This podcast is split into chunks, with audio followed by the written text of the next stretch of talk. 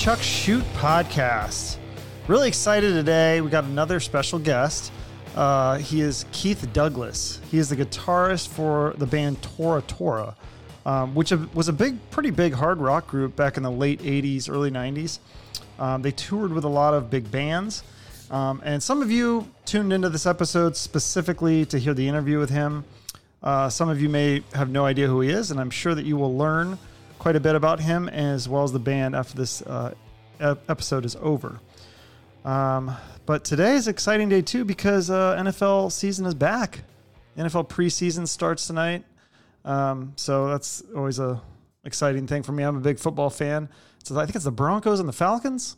Uh, I mean, it's uh, not two of my favorite teams, but uh, I prefer football. I, I, prefer even preseason football as opposed to uh, baseball. But that's just me. Um, other thing that's going on, I just saw there's a new Tarantino movie out, Once Upon a Time in Hollywood. I just saw it last night. Um, wow, uh, it was it was a long movie. It was a kind of a departure for him, I would say. Um, definitely, it kind of reminds me in a way of Stranger Things in the sense that there's a big nostalgia piece to it. But I didn't grow up in the '60s, so I didn't it didn't have that nostalgia effect like oh I remember I remember this and I remember that. But I think if you grew up in the '60s you might appreciate it, appreciate that piece of it, the nostalgia piece. Um, but I will give my full review of this movie and whether I think it's a good movie or a bad movie. Um, that will probably be on the Chuck and Josh podcast. That's my other podcast that I do, where we talk music, movies, news, our personal lives, uh, a little bit of sports too. But uh, that uh, episode will probably be next Thursday. So stay tuned for that. I'll give you my full review of the Tarantino movie. Um, and today, I think I just want to focus on uh, Keith Douglas, the guitarist from Tora Tora, and the band Tora Tora. Um, so I found this band. I grew up in Seattle in the '90s, so I kind of caught the tail end of the the hard rock, uh, what they call the hair metal uh, phase of rock. I guess it was the late '80s, early '90s. I started to get into that kind of stuff in the probably around '92 was when I first got into it. I listened to a Skid Row record and uh, this girl played, and I was like kind of blown away. So I started getting into it. I started listening to Skid Row, Guns N' Roses, and then started getting into the Poisons, and then I started just trying to absorb all of. I mean, also the Metallica and the Megadeth and the heavier stuff, but I listened to a lot of. I even listened to the Seattle stuff, Nirvana, Alice in Chains, Pearl Jam, all that stuff. But um, I remember in the mid '90s, I got this compilation. It was called Youth Gone Wild, and um, it was just a compilation of you know each band had one song and there's a song called Walking Shoes on there, and it was by Tora Tora. Never heard of the band, never heard the song. Uh, it was like the fourth song in or something, and it kind of like I think it was the best song on the record. It kind of blew me away. I was like, "Whoa, what is this?" Because it starts off with this kind of bluesy riff, and it's like almost like a like a blue, almost like country. Really, it's really bluesy, like Stevie Ray Vaughan or um, like a BB King bluesy riff, and then it just hits heavy boom, and it kind of you kind of go, wow, what what the hell was that? So I thought that song was awesome. Then I kind of tried to, I think I tried to find the band's other albums, couldn't find them. Um, I think they were out of print at the time, um, so kind of just didn't really think much of it, but did like that song. I think it wasn't until years later that I was able to either find the CDs or I don't know if it was through iTunes or something. Somehow I ended up getting more songs from the band, and I was like, oh, the the other songs are good too. What the heck? So.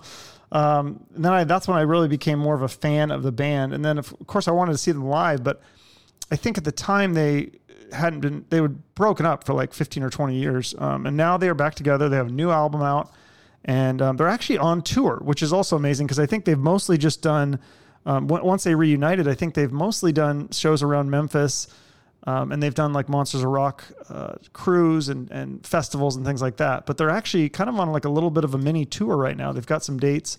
Um, so we'll hear the history of the band.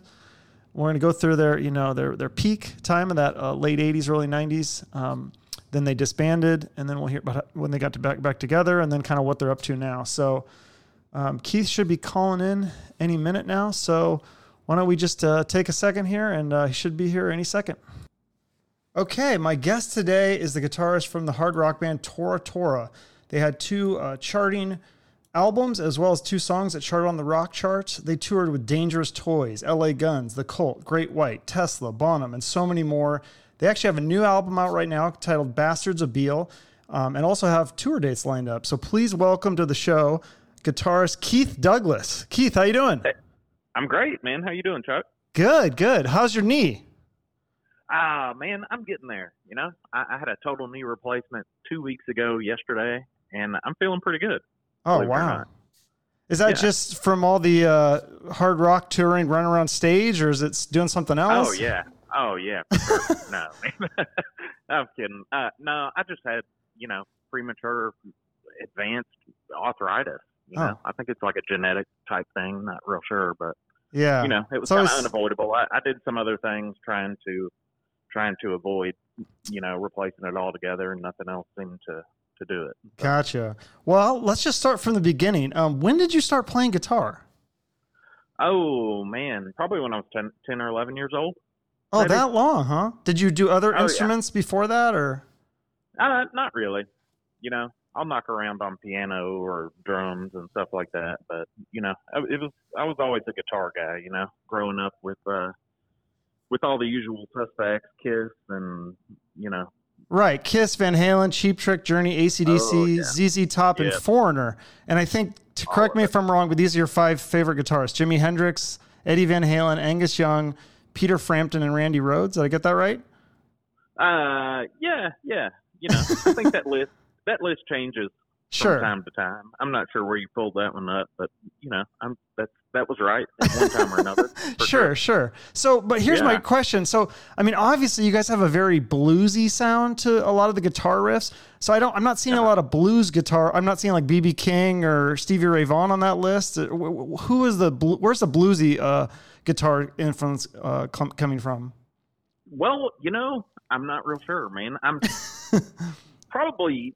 I grew up. I, man, I was trying to mimic all of the metal dudes and you know, right, all all those people you just listed, and I couldn't, you know, I couldn't touch any of them. I mean, we didn't have, you know, the with no YouTube. I mean, it was a whole different world. You know, right. I was trying to learn solos with a with a vinyl. You know, picking up the needle and backing it up a million times. You know, trying to figure out Joe Perry and you know all that stuff. And I just, uh, I don't know. You know, I just kind of ended up just kind of doing my own thing and you know, it was probably, you know, years later before I really started to appreciate, you know, some blues players. And, you know, even in the last couple of years, I've come across some guys that are just blowing my mind, man, that are, that are making me work, you know, just to be a fraction as good as these guys are. I mean, um, so, you know, it's just always an ongoing, ever right.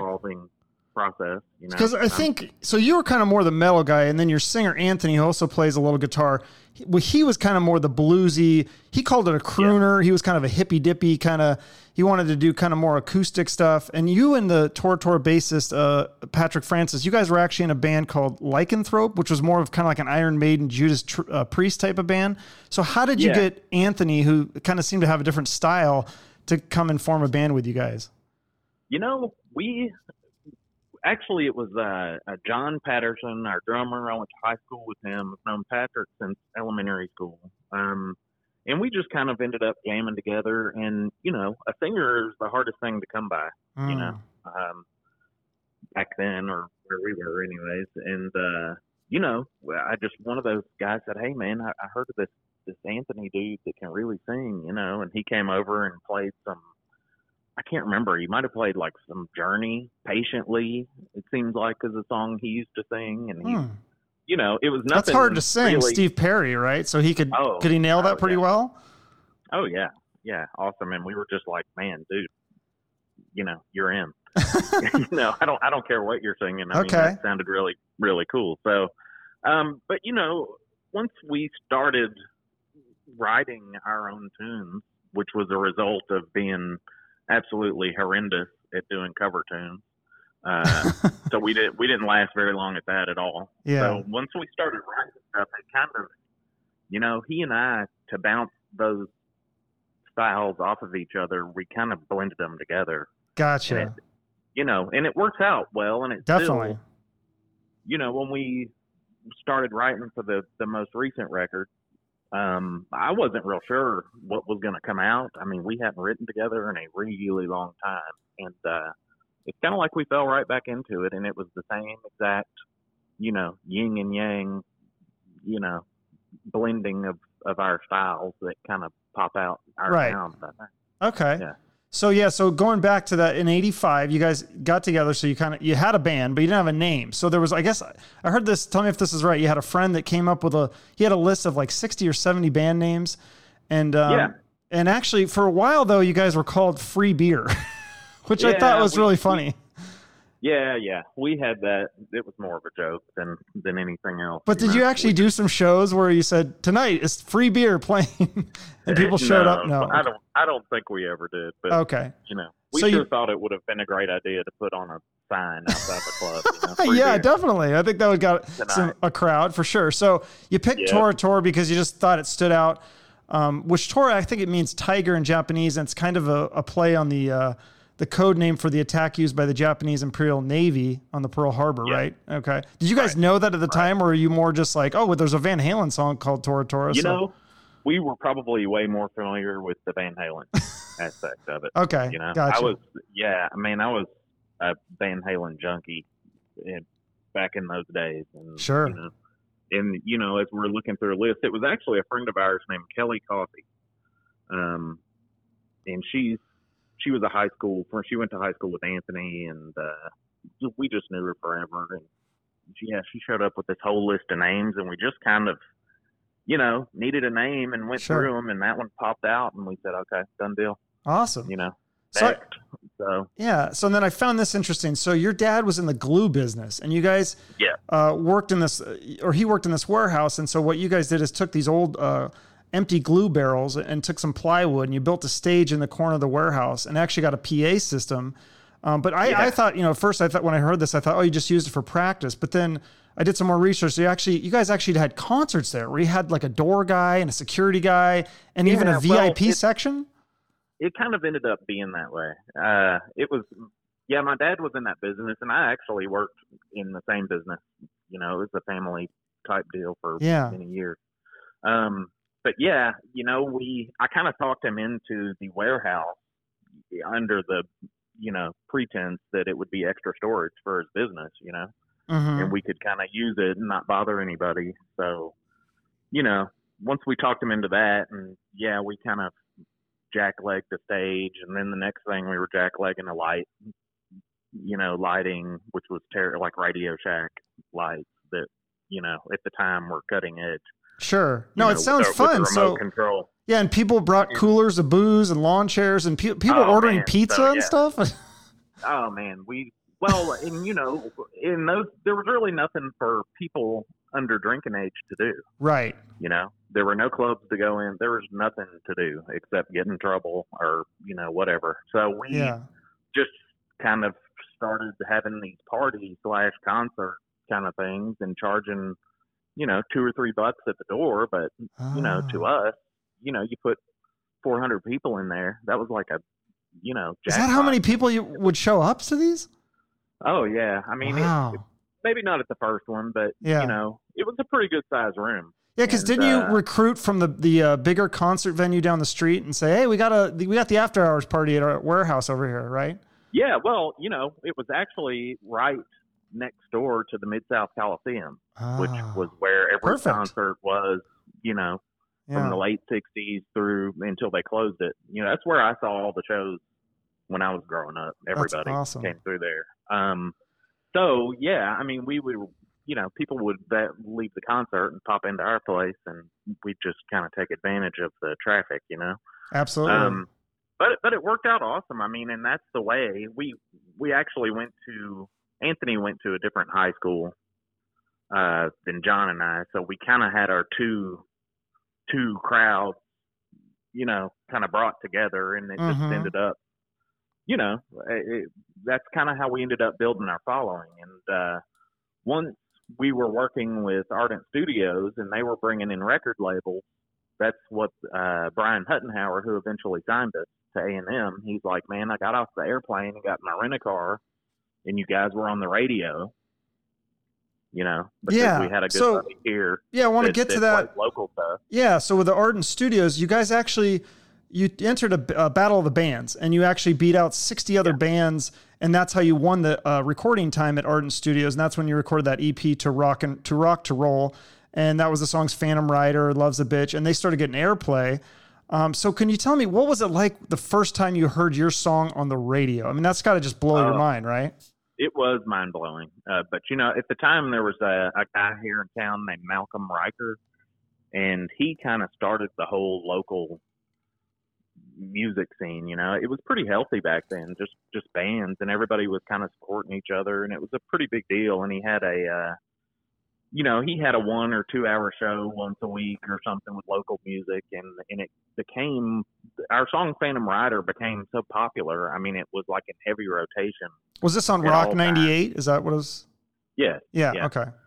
and uh so yeah i mean our our a and m guy hears us on the radio and then he shows up at our warehouse our underground bar or whatever you want to call it Yeah. and it was packed i mean it was an insane night Mhm. and he was just like man what is going on you know down here but Very cool. Um, so then you signed with A&M Records, um, and you Yeah. recorded in Ardent Studios in Memphis. And uh, I thought found this interesting. You, while you guys were recording, a lot of famous bands have, have been there, and I think they were recording while you were there. Allman Brothers, ZZ Top, Lynyrd Skynyrd. oh man Um, and I Yeah. heard a story about how Anthony went to go get a cup of coffee one time, and he ran into Stevie Ray Vaughan. Did you ever get Oh, yeah. starstruck seeing all these guys while you were recording your first album? Oh my gosh, uh, I totally did. I mean, I was just, I was just on cloud nine, man, just walking around going, "Oh my god!" Uh, but the, the guy who produced our first record, Joe Hardy, Right. he did all the ZZ Top stuff. So Yeah. that was the the big one I'll never forget. I'm in there trying to cut guitar solos, and Billy Gibbons decides to come in and watch. You know, I'm Does that like, make you nervous though, or? no, oh, I'm just like, man, y'all, this this isn't gonna work. You know? I, I can't do this. But he's such a nice and cool guy, and we were, you know, messing around with different effects pedals, and you know, he actually walked around town in a Tora Tora jacket for quite a Oh, while. That So is that awesome. cool. Wow, that's really cool. It was, but it, it was so crazy. You know, there at that time, man, the artist, that was in the heyday of, you know, big record budgets and man, Mhm. every, everybody was in there. You know, we were cutting some stuff one night and uh Gregg Allman stuck his head in the door and said, Hey, y'all want to come and hear me sing?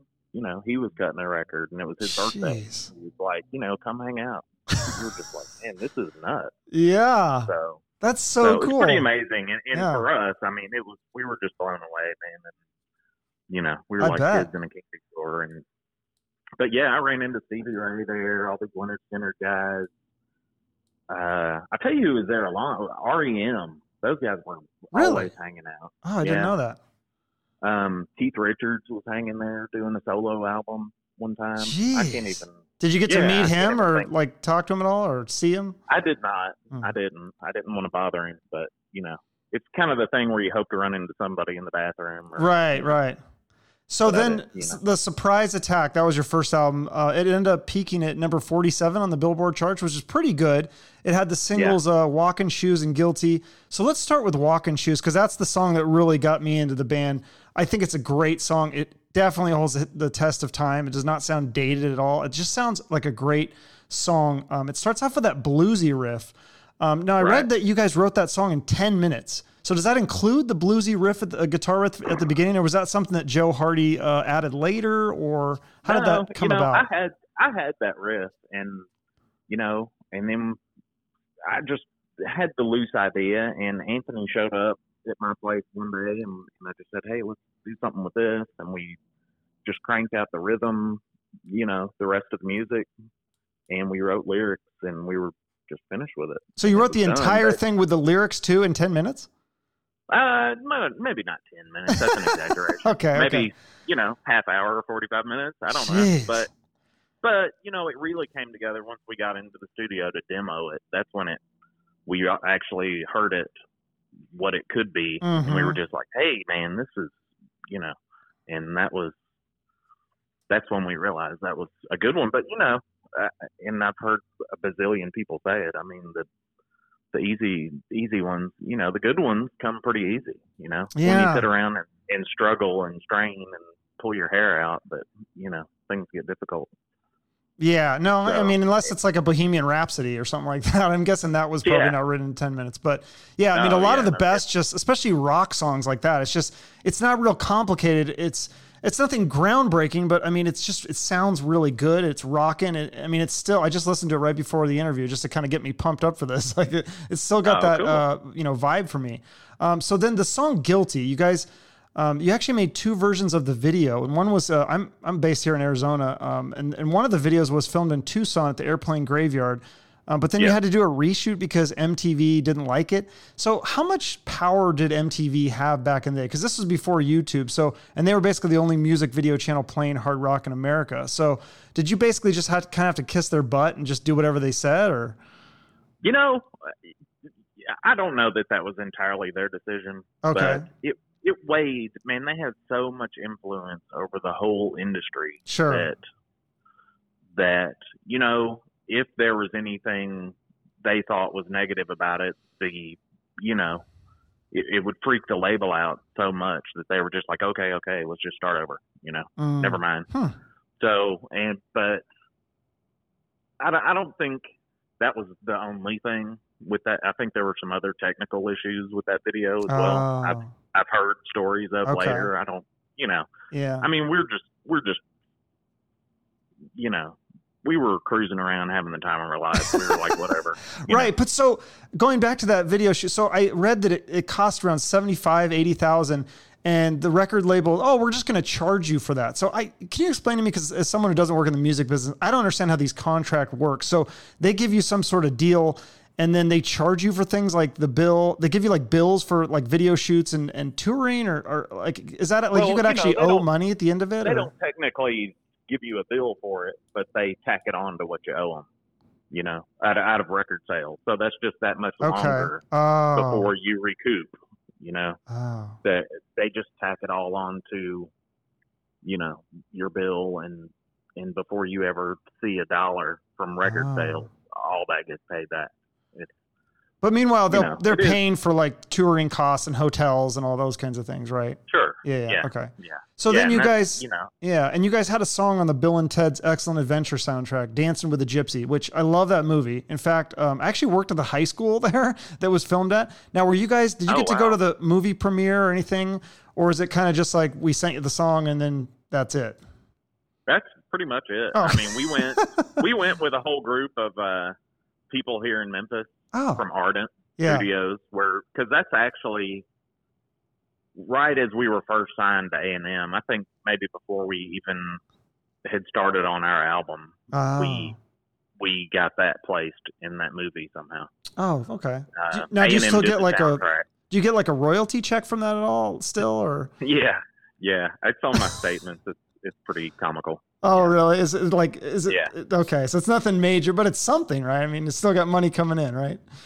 Oh yeah, oh Yeah. yeah. It's funny though. I just, you know, within the last couple of months, I have a 14 year old daughter, and I, Mm-hmm. I said, man, you know, a movie you might like.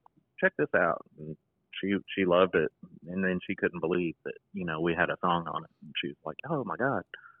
Yeah, So- they're they're actually making a third one too. So maybe you guys can get on the soundtrack for the, I- uh, the Hey, third one. I heard that. I Yeah. heard that. I'm putting that I- out there I for you in the that. universe. Yeah. So that and then in 1990, you guys toured. Did you tour with the Cult and Bonham? Okay. So how was that? Is there any? Do you have any road stories or like? Is there? I know you don't want. You're a married guy. You got kids, so you don't want to tell any crazy like Motley Crue dirt stories. But is there any sort of like maybe like a Spinal Tap kind of story, like something went crazy or haywire or? Oh man, our whole, you know, our I could tell you a bazillion. We the Spinal Tap is true for everybody. It's so scary to every band how close to realistic that is. Um, I that was just a great time, man. That was the first. That was the first big. You know, well, that was the first time we stepped out and played an arena, and you know, we had a sh- pretty short set, but I'll just never forget that. I mean, we started in Houston uh, at the summit. It was like a, gosh, I can't remember the capacity, but it was just mind blowing. You Yeah. know, it took us. So it was so cool though. I watched the Cult every single night. Yeah. mean, They were fantastic, and uh, Jason Bonham was like the super nicest guy in the world, oh, that's nice um, to hear. and we we got on really well with him. Um, so I mean, it was just very memorable. I loved it. I, that's still one of my favorite albums, Sonic Temple. Yeah, that's good stuff. They- So and they're then, actually out right now touring the 30th anniversary. of the oh, that's very cool. And then you did a tour with L.A. Guns and Dangerous Toys. Um, Yeah. How was that? I heard those guys were Uh, really nice too. They were they treated you really well, right? Oh yeah, man, it was a ball. I mean, all three of us. I mean, we were just, you know, all of our records were all doing well. We were all all over MTV, and it was just, it was a good package, and we Mm-hmm. everybody got along wonderfully, and we just we had a really really great fun time.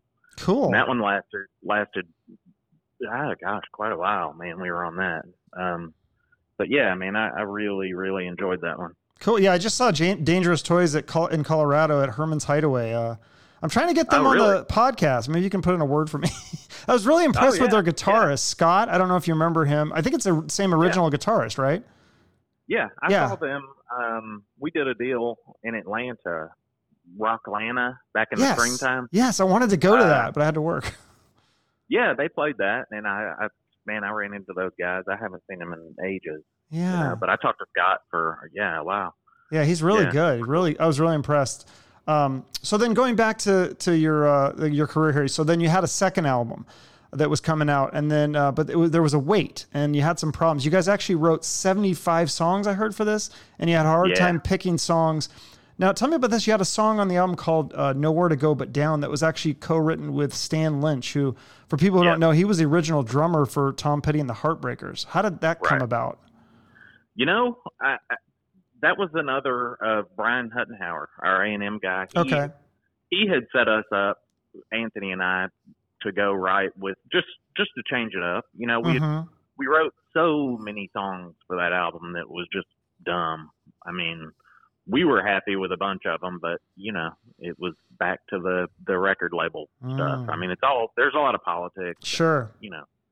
So, and we were just just trying to just trying to get get it gone and done, you know, and Mhm. and be happy with it, and uh, you know, and then we would get you know, in a in a writing rut or whatever, and he'd say, "Let me hook you up with so and so. Just go out and see him and hang out. Maybe I'll write something." And uh, you know, sometimes it worked, sometimes it didn't. Um, and but we we did hook up with some pretty interesting people. Um, but Stan Lynch was one that we just we clicked like right off the bat. We actually wrote um, a few songs with him. Oh. Uh, Dead Man's Hand is on that same record.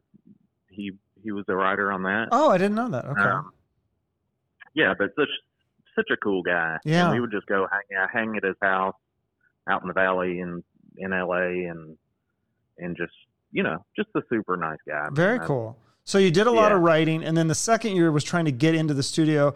You finally did. You finished the record, uh, but then the record label den- delays you for nine months because at the time uh, Bryan Adams was coming out. They he had a new uh, record coming out, and they said we're really going to concentrate on Bryan Adams. So. Um, You guys had the choice of either releasing it without as much support from them, or to wait nine months and then they would be fully behind you. Now, um, this was also at the time that obviously the music scene was changing a little bit. In hindsight, do you wish that you would have maybe not had, waited so long to put out that record? Well, I mean, yeah, of course, but you know, it wasn't completely up to us in our Mhm. decision either. Yeah. Um, you know, we had we were working with John Hampton as a producer on that album, and he ended up, you know, due to a label suggestion, he ended up going to work to do the Gin Blossoms first album, Oh, yeah. and they replaced him with Arthur Payson to work on ours and finish it out. Sir Arthur Payson, right? If I if I remember correctly. That that is correct. And uh so I mean there was a lot of stuff going on then. But at the end of the day, when we heard the record, the final mix, man, we were blown away. I Yeah. mean, yeah, it's still I mean, I think it's my favorite sounding thing we ever did from top to bottom. Uh, It's man, it'll blow your speakers off. I know. I, I love the first single, especially Amnesia, which was actually co written by Taylor Rhodes, who also co wrote Aerosmith's Crying, as well as songs by Yeah. Kix, Celine Dion, Journey, Cheap Trick. I mean, he's done all sorts of stuff. And that that song got Yeah. airplay on radio and on MTV. Um, so, but again, it was around this time the grunge thing started taking off. And um, you guys were kind of more of a hard rock, I think bluesy hard rock band. Um, but Right. th- I did this is interesting. So Alice in Chains was kind of becoming starting to become a big band. Now you guys actually had Alice in Chains open for you, and you hung out in the Northwest, and when they were in Memphis. Um, tell me about Yeah. that. What that was like, um, hanging out with Alice in Chains. You guys kind of just thought of them more as just a rock band, right? Oh yeah, absolutely. I mean, they were uh, several several gigs up uh, in the Northwest for us.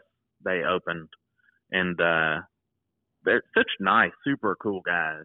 And um, you know, they were giving me demo tapes and all this stuff, and we were hanging out. You know, before and after the gigs. I remember hanging at the hotel and just talking. And you know, I I'll I'll never forget hearing "Man in the Box" on the radio for the first time, and I was like, "Holy crap, man! They they got a record deal." You know? Oh, so you they opened for you like before they had a deal. Oh yeah, yeah, Ah. yeah. A few times. Was that when you Uh, guys were just on a club tour, or was that which tour? Do you remember Yeah. what?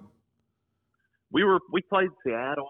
Gosh, there was a club downtown. If I heard the name of it, I would know it. I'm from Seattle. Is it Uh, was it the Paramount or the Moore or Showbox? Mm, ah, man, I don't remember. I know it was it was right downtown. Sure. Uh, just a big rectangle brick room. Okay. Um, so, but this was, you know, 30 years ago. Right. Also. Um, but yeah, they opened for us there and in some other clubs. Seems like we did a theater in Spokane and they Mm. opened for us. Um, but just super cool. And they had, uh, I remember going home after that tour and I was really getting into some of the demo stuff that they'd given me. And, you know, then they came through, came through Memphis a time or two and we were hanging out. So, um, so, So- yeah, it's pretty crazy, but I'm, you know, so when they start taking off, do you guys call them and say, "Hey, you we uh we let you open for us. Can we open for you now?" no, no. no, Okay. no, we never did that. But do you still But, keep in uh, touch with them at all, or Jerry Cantrell? not really. No. Okay. No. I haven't. No, I haven't seen him in in a number of years. But uh, but yeah, I mean, it's kind of crazy. I mean, some some of the same people have been knocking around. I mean, the first time we played Atlanta, the Black Crowes opened for us. I was gonna say that was my next question about the Black Yeah. Crows. Tell me about that. Yeah, that sounds because I'm a big I- fan of theirs you know, too. it was um it was right around the height of the surprise attack stuff. We played a club down there, and I mean, it was packed. I do remember that, Yeah. and uh, and they were the local band, you know. Mm-hmm. And at the time, I think it's even before they were called the Black Crowes. They were called Mr. Crowe's Garden. Oh, interesting. I didn't know that. And yeah, and they were playing a lot of uh, a lot of cover tunes mixed in with their own stuff, a lot Okay. of and and that kind of stuff. Um, but they were, you know, to just have have known them that night, and they were they were pretty wild and uh, having a good time. But I, I remember those two, the brothers, you know, telling Yeah. me, "Yeah, we're about to get signed," and you know, which is the same thing every band everywhere says. And we were just like, "Oh, cool, you know, good, good for you." That's cool. Now, did you tour with uh, Warrant and Lynch Mob around this time too, or did I did I get that wrong? Um, you know, that Or did a couple shows with them maybe? no, we did a tour Okay. with those guys. Um, and I, gosh, I can't remember. It, it was around that same time, I think. Yeah. Gotcha. But and that was that was pretty cool too. You know, I've I do remember the first the first show of that gig. I walked in. We did we did a college uh, somewhere, and I walked in the bathroom between the dressing rooms, and George Lynch was in there with his guitar, and I was just going, "Holy crap! I can't believe freaking George Lynch is in there, y'all." You know, Yeah. he's in there just just practicing. I don't know. It was wild. He's a good guitar player. Another one of those moments, man. For Yeah. you know, just being a fan, Right. pretty mind blowing. So then you guys started work on the Revolution Day record, um, and that I think was a, a finish in 1994. But this this kind of like it irks me because A and M refused to release it, I mean, it came out years later, but I heard that actually wasn't the actual recording masters. It was kind of bits and pieces that you guys had lying Right. around that you had to put together. Right. So I, I guess I just don't understand this. Why doesn't the record label? I know this, you know, grunge is taken off, and you know, you guys are not the hot band anymore. But for the hardcore fans, I mean, I'm sure it would have sold at least a few. Does it cost too much to just even print the copies of it? To, I mean, without promotion, know, I didn't understand that. I think you know they only they they only paid for us to make that because they were obligated Mm. contractually. yeah, Uh, but you know, at that time, man, it was it was man. Our A was gone. You know, the whole company turned over. Music, the whole everything changed overnight. You know, every Mhm.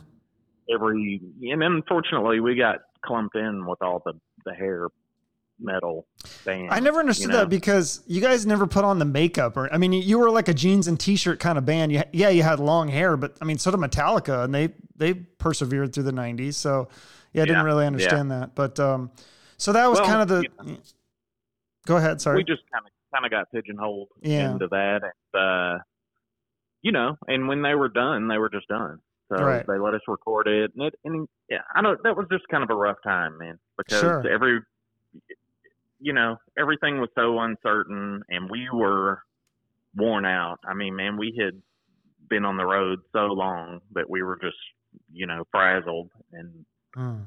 so it, it was that was a tough tough time and tough recording and it, it wasn't you know too long after that that you know i kind of stepped away for a Sure. while i had a, a son that was on the way he was born in 94 Right. and at the time i was just thinking you guys man i gotta go you know you know when that that responsibility first hits you you know what i mean Absolutely. like, so yeah, you got married, you had a son. So I'm assuming I, I don't know, but I'm assuming that you did you have to get like a regular job then or like like a 9 to 5 or did you just teach guitar lessons or what did you do during this no this i mean hiatus? eventually I, Okay. eventually i fell into this and that and you know yeah i mean yeah you gotta do what you gotta do Yeah, I just Um, that's got to be hard going from touring a rock band and being playing arenas and now all of a sudden like okay now I got to get like a real job. Like doesn't that yeah. Well. That's that's but at of the way least you is. got to live that for so I mean for so many years. Like that's you always have those memories. And now you guys are touring again which I think is awesome. Um, yeah yeah. did And, you- you know it it's so i don't know. I'm just so grateful to have you know been able to do what we did. I mean even at the time we were touring and just having the time of our lives i mean we were just looking at each other going man can you believe this? This was a blast you know? We Absolutely. were just having a good time. I mean uh it was party time pretty heavily but uh oh really? So- okay so it was like Motley well- Crue the Dirt okay all right gotcha Oh no no no! Hey, listen, man. I don't think anybody can touch those guys. So no, we weren't. Okay. We weren't even close, man. We were milk and cookies compared to those guys.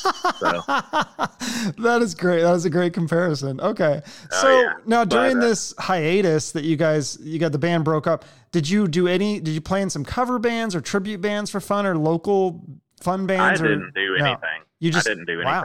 Did you Patrick- practice the guitar at all or I, you know, yeah. And but you know, honestly, there was probably a span of about probably ten years that I rarely touched a guitar. Wow.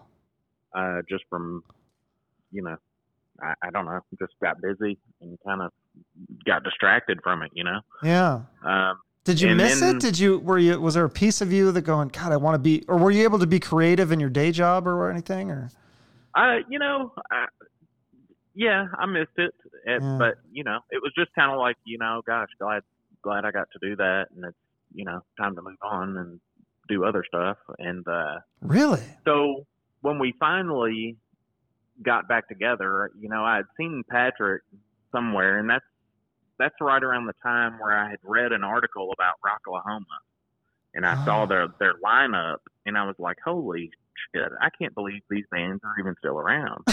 like you know? which And it was everybody. It was everybody. I had no idea, yeah. and uh, and I had run into Patrick, and I said, hey man, you know, if if we could ever get on that deal, Yeah. I'll, I'll hook back up with you guys and we Oh. can play it. And it was about three months later. He said, "Hey, man, I think I think we can get on that bill. And I was like, you got to be kidding me. So That's awesome. that was the first. That was our first gig back. Was in 2008, right. and uh, which was, you know, it was pretty wild, man. We had to do a lot of rehearsing and a lot of relearning. I mean, I had to. Gosh, it, it, it took some work. Yeah, well, that's But, uh, you were quoted as saying um, some of the early stuff you were a little too ambitious for your own good, um, and so you're more into the melodic uh, bluesy style rather than the fast and flashy these days. So you have a hard time playing a couple of those own, your own solos from the Surprise Oh, Attack record. Um, Oh, so God, talk to I me about how you get around that with the live shows I now. You don't use tape or anything, do you? No, no. Okay, no, good. No, gosh, have you ever seen us live? There's no. No, I there. want to see you. You're not coming to Arizona though. I'm gonna have to make a road trip. Man, we are coming to Vegas and Salt Lake City. Yes, I think I'm thinking that maybe the Salt Lake City. Um, so my last uh, episode, I interviewed Mark Gus Scott. He's the drummer from Trixter, and he's he's having a he's doing a solo album, and it's that weekend. He's doing a, a release party, and I and so I'm invited. so Ah, it's like gotcha. so I'm hoping his. I don't know what day, if it's Friday or uh, Saturday. I know you guys are playing Saturday in Vegas, so I'm hoping his party is either Friday or Sunday, and then I can maybe do. Or I'm gonna have to drive to Salt Lake City. it's not too far, Oh but man, yeah, there's Wow. a there's some good venues down here, so maybe you guys can look at just sneaking in and drive, you know, driving through Arizona on, on your way. are you in Phoenix? yes, Okay. yeah, Scottsdale. Which there's a there's a really cool place uh, called BLK Live. It's a beautiful venue. I don't know if you're familiar with it, but uh, it's it's kind of a yeah, newer, and they have a lot of the rock bands come play there. So I saw a video Yeah, cool. um, that you you said something about I'm doing a quick solo for one of uh, Kiefer's projects. Um, did you you played a solo on Tom Keifer's new album or what? Tell me about. no, that's my son. My son's name is Kiefer. Oh, okay. Well, that that explains that. So he does bands as well then. Oh, he he does producing and engineering. He's he lives in Chicago Oh, and uh, he does his own thing, and he's uh, man, he keeps very busy, and he's. I, you know, all the technology these days is way over my head. So, you know, he just happened to be visiting Memphis, and he said, "Man, I got this this thing I'm recording for these people, and the guy can't get a solo. Will you just, you know, knock one out real quick?" oh, that's awesome. Very cool. So, and then you guys did the Monsters of Rock cruise this March with um that was with Tom Keifer and Tesla and Extreme and Queensryche, Skid Row, Yeah. Faster Put, Yeah. all these bands. So, um, that's got to be fun. So they pay you. Do you play every night or one night, and then you just get to be on the cruise and hang out the rest of the time, or Well, we play twice. okay, So you have there's two there's two performances, and then you're set up to do a meet and greet type event. yeah, Um, and maybe one of the I can't remember a photo thing. I can't remember, but the rest of the time it's just you know hang out and watch bands. So oh, that's awesome. it's a ball, man. We we love going, and they they do it so well, um, and it's so well organized. Larry Morand runs that, and he's he does a wonderful job. Uh, Yeah. It's a great time. That's the second one that we had we had been on, and uh, man, I love it. It's it's a blast because you know the wives all go, and it's just like a good hangout and vacation for all of us to get That's together. very and get cool. Yeah, know, I've never even been on a cruise, so Yeah. I'll have to check that out one of these days. So, and then you did the M3 show with Whitesnake and Vince Neil and Steven Adler. Yeah. So I heard, did Vince Neil, he flew down on his helicopter or something like that for the concert? Like, or private Oh, jet or something? got- You got me. I have no idea. did you get to hang out with those guys at all or? Not really. No. I mean, the day I think the day we were playing. uh Oh, I can't even remember. I don't. I don't know.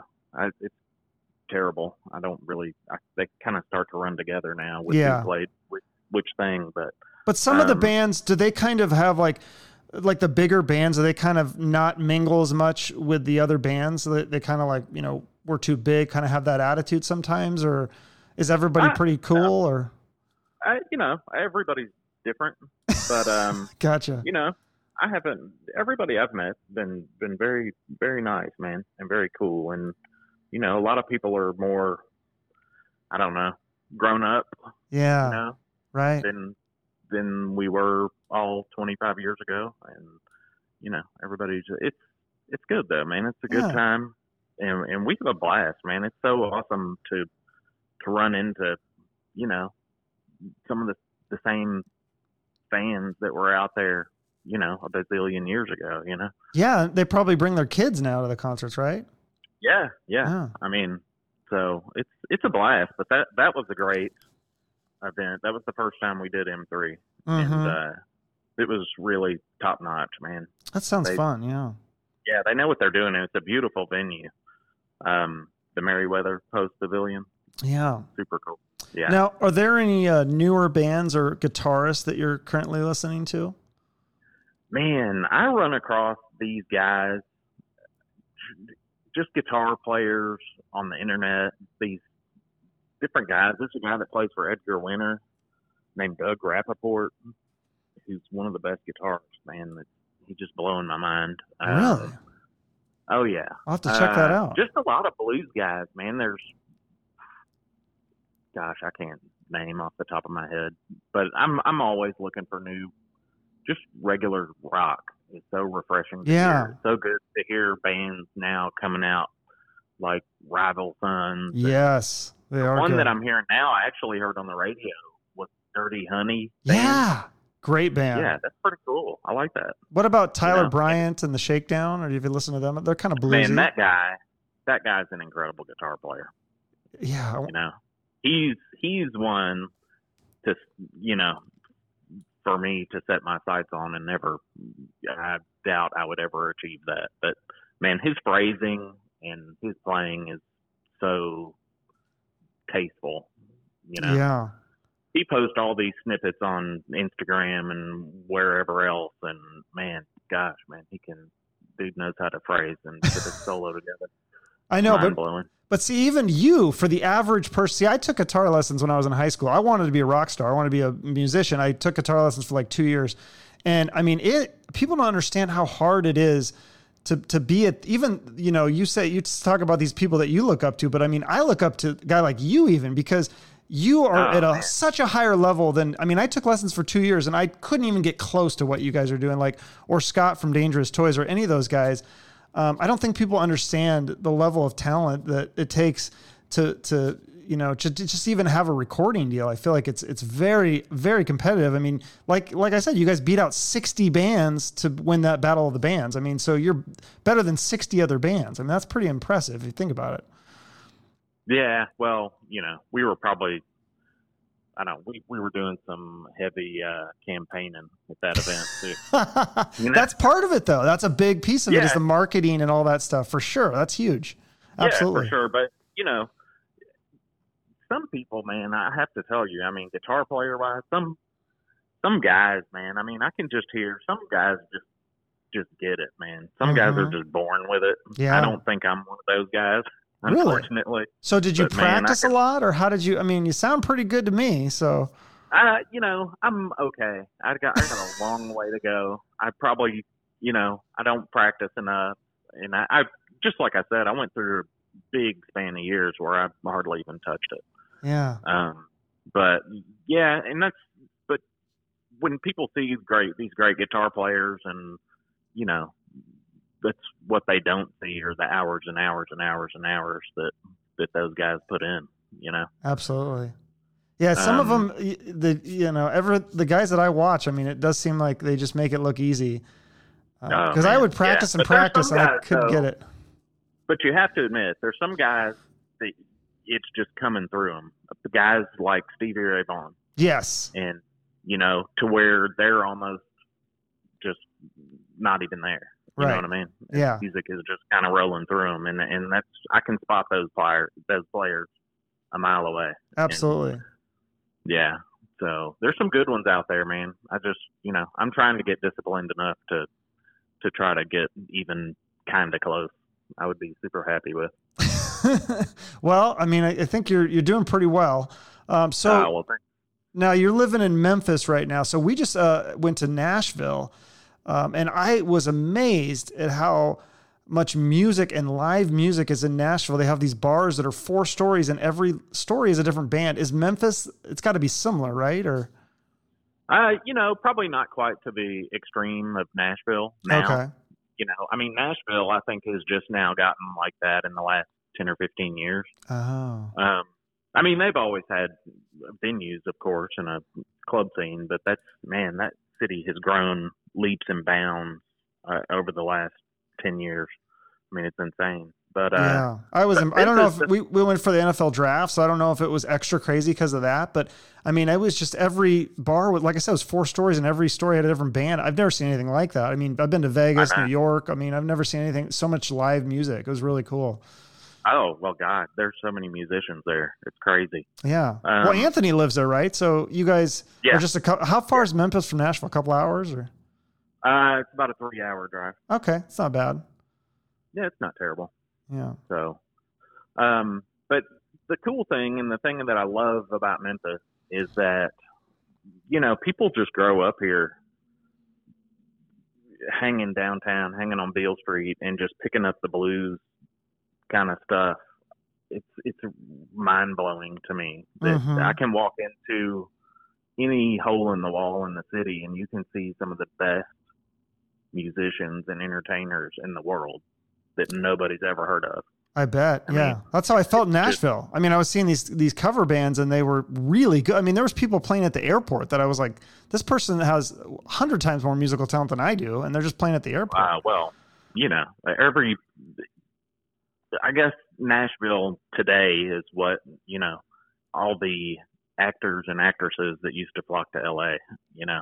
Yeah. I mean, there's so many players, great players in Nashville and all these session guys. I mean, everybody's right. a perfectionist. yeah, because I think a lot of the rock bands are moving there too, right?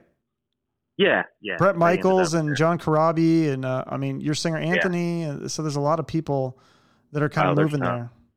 Yeah, not just used to be kind of country. Now it's just like there's a lot of hard rock guys there too. Yeah, which is very yeah, cool. Everybody headed that way. I mean, the cost of living stuff got to be you know amazing compared to you know LA, LA and New York. Yeah, absolutely. Yeah, so you sure. guys are on tour. You're you're you're going to Maine, Salt Lake City, Vegas, a bunch of uh, venue uh, cities in Texas. You're going to play at the the famous Whisky a Go Go, which I just finally got to go to see a show at a few months ago. Um, but again, oh, no cool. no Arizona. Who did I see? Yeah, I saw uh, Enuff Z'Nuff. Oh, how was it? I I liked it. Yeah, I still like the band. Um, it's a different Chip is the bass player. He's taken over and singing. Um, their singer has a new solo album, which is also pretty good. They're, they're kind of like a Beatles influenced uh, yeah, band, but yeah. I, I really liked them, and uh, it was a good show. I had a, I had a lot of a lot of fun. So I'm excited to. I, I, might drive up for that whisky a go go show. I got to either hit you the at Salt Lake City or maybe the Vegas or the whisky, one of them. Unless you guys book the Arizona date. If you do, you got to let me know. So yeah, for sure, for sure. Yeah. Well. Um, well, I man, I can't wait to do the whisky. That's I don't know back in the late '80s, early '90s. I mean, L.A. was kind of a weird scene for us because that was the height of the hair metal. Sure. And that now, I noticed you use the term hair metal. So is that not because I'm always curious about that? I personally, I just I, I don't mind the term hair metal because I just love so many of those bands that it doesn't offend me. So is it not a? It's not an offensive term to you then? No, no, not at all. I yeah. mean, that's just what I'm used to hearing that genre called. You know? Right, right, yeah. Um, no, I don't think it's offensive at all. Um, but you know, we got lumped in with that for the country, but the people who did separate us out, it seemed like L.A. Yeah, it, we were just kind of like outcasts there. Sure, you know. Um, and we played a couple of gigs. I remember playing the Roxy, and it was okay, but for whatever reason, we came through and did the whisky, and man, that was one of the greatest gigs that I remember. And it was a packed house, and it was killer. And it's such such a historical, cool place. I yeah. Mean, Van Halen's played there. I mean, like everybody's oh, played God. there, right? So yeah, you name it. Yeah. I mean, everybody, everybody. Yeah, so, that'll be a I mean, I just recently saw a picture of you know Eric Clapton playing there with whoever Cream. Oh was, wow! I don't know. Yeah, wild, I think even yeah, because it, it, goes back pretty far. The whisky a go go. So, um, did you? Now you guys never lived in L.A. Did you or? No, no, no, no. No, no. She just played there, and uh, you still recorded in Memphis and all that. So. Yeah. I mean, I spent a lot of time in LA. Anthony and I did from, you know, taking trips to write with people and do, you know, stuff with the label. And so we ended up spending quite a bit of time out there. So did you hang out at the Rainbow? And I mean, you, were you involved uh, in the uh, scene a lot? Know, and... Not really. I mean, no, we went to the Rainbow a time or two, but you know, it was more of a, I don't know, you know, more of a show. You know, the we're just not, just like you said, we're the jeans and t-shirt kind of guys. And Absolutely, yeah. Kind of you know, that's where we didn't dress up enough really to hang out there. I but guess. were you? So were there there friends that you made eh, during this era with some of the bands? Are you good friends with any of these bands? Or are these a lot of people that you just didn't talk to for twenty five years or twenty years or whatever? Uh, who out there? Yeah, just well, just in terms of like you kind of took this hiatus from the music industry. Did you keep in touch with with any of the bands or musicians, or was it kind of just you took uh, a break from all the know, music? I I kind of took a break from yeah. all of it. That's what sounds know, like it's very I, common. Kind of, well, I stepped away, and then, you know, from the mid '90s to the end of the '90s was probably the my least favorite era of music ever. So, I mean, I just I kind of checked out for a little while because I couldn't, you know, I didn't like much of what was coming out new wise. Gotcha. Um, like the so, grunge era, the Soundgarden and the Nirvanas and Pearl Jam and all Well, that. I love Soundgarden. Oh, I mean, okay. they were they were label mates too. He was, you know, Brian Huttenhauer signed us, and he signed Extreme, and he signed Soundgarden, right, all at the same time. So we all knew of each other and knew each other yeah. because of him. Mm-hmm. You know, I mean, I actually spent a day in Memphis hanging. You know, he needed somebody to hang with Chris Cornell because he was here doing some voiceovers for a live record, and he didn't know anybody here. So, you wow. know, it was my job to go pick him up and hang for the day, which is a cool story now. Yeah. You know, so what's he like? Because I mean, he's a great singer, great musician, great songwriter. Um, what's he like as a person? I, I never hung out with him. Well, I mean, this was way back then. And, yeah. You know, I, I, you know, he was just kind of a quiet, reserved guy. You know, interesting. I, I got the feeling we were a lot more wild than him. Even uh, the Milk and Cookies band was more wild than Soundgarden, huh? Uh, well, I mean, we weren't Milk and Cookies compared to to compare to Motley Crue. Okay. Yeah, compared gotcha. to those guys. Well, one thing but, that's yeah. kind of impressive um, that you guys you actually have all four core members still in the band. I mean, that's pretty impressive. That's pretty rare these days. I feel like so many bands change members so many times. Is there a right. secret to that, or is it just? I mean, you guys all seem so down to earth, and there doesn't seem to be a lot of drama involved. And no, I just think you know we've known each other for so long, yeah, and we've you know we've just kind of all come full, full circle, really. I mean, everybody's kind of gone out there, and you know, there was there was a, even a number of years that I I had rarely seen or talked to Anthony or Patrick or you know, just if we happened to see each other, but we weren't like friends, like call each other all right. the time, and but um, and you know, everybody just had different things. Anthony moved away for a little bit, and uh, I don't know. I mean, we just kind of all grew up, I guess. Yeah. You know, that's very cool. And, I mean. Uh, and then in 2016, um, Patrick is diagnosed with cancer, and you guys don't yeah. say, "Okay, well, we're just going to replace you, get a new band uh, bassist." You actually get an event going and a fundraiser, and you you know rally to support him.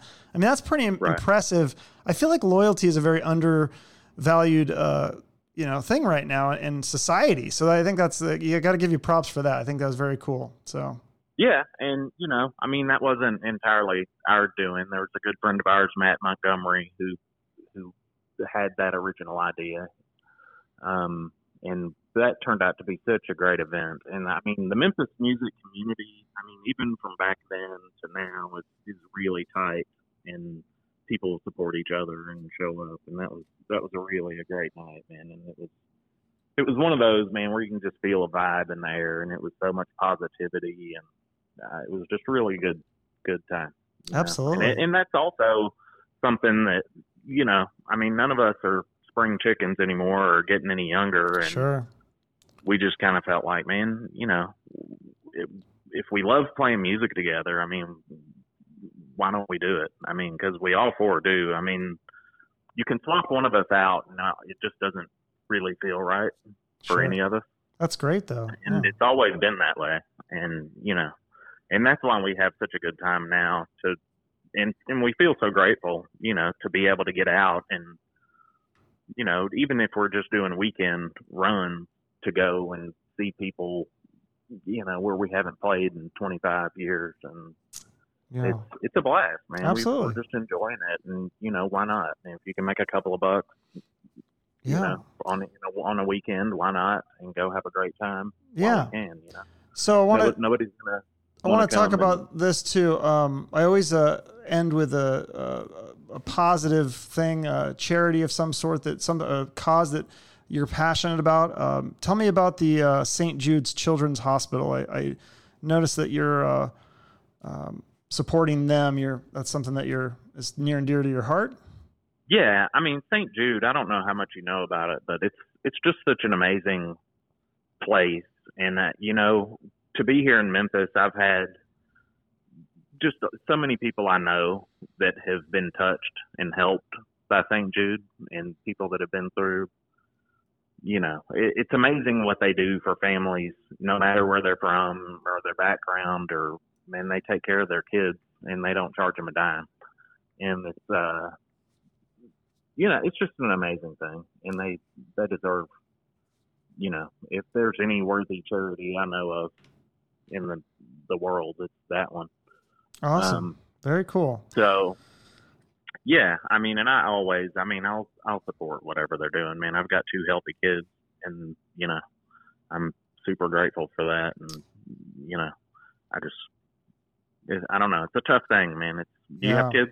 No, I don't. Yeah, I mean, I would like to someday. Yeah. Well, Yeah. So, yeah, and once you do, and and that makes it even just more makes you appreciate him even more. Absolutely, So, yeah. yeah. yeah. I mean, well, I mean, you had a great life so far. You're a father, you're a husband. You've toured with all these great bands. You're still touring. You got the new record out, Bastards of Beale. Everyone should check it out. Um, is there anything else that you'd like to promote at this time, or we got the tour dates? Uh, it's on the no. website. Yeah, you can check us out on all the regular socials. Um, check out our website is toratoramusic.com. Um, we'll be heading out a couple of weeks from now to do the New England Rock Festival. Uh, that's the one in Chicopee, Massachusetts on August 16th. Then we'll be at Skip's Lounge the following night. And then on that Sunday night, we're at the Vault Music Hall in New Bedford, Massachusetts. And we're just looking forward to it, man. We can't wait to get out there and, and hook up with everybody and rock out, man. That'll be fun. Yeah. I'll have to try to check you guys out. Um, unless you add an Arizona date, I'll have to make a road trip. And uh, I've never seen you live. I hadn't seen Dangerous Toys, and, and so we we drove to Colorado to see him, and it was great. So I'll have to do that for Tora Tora too, for sure. Yeah, cool, man. We'd love to have you. Just let me know. Okay. Well, thanks so much for being on the show, um, and we'll stay in touch. Yeah, absolutely, Chuck. I appreciate it, man. Okay. Thanks again, Keith. All right, take All right. care. Bye. Bye. Okay. That was Keith Douglas, guitarist from the band Tora Tora. Hope you enjoyed that interview. Um, I also have uh, some other, a couple other interviews that I've done so far, and hopefully many more to come. Um, we also do a uh, the Chuck and Josh podcast. We have about 50 episodes of that. Um, so check that out. Um, we're on everything iTunes, Google, Spotify, Stitcher, TuneIn, all these things. I don't even know what they are, but we're on there. So you just Google it. You should be able to find us. Um, I'm Chuck Shute, and that's it for me. And I'll see you until next time. Thanks.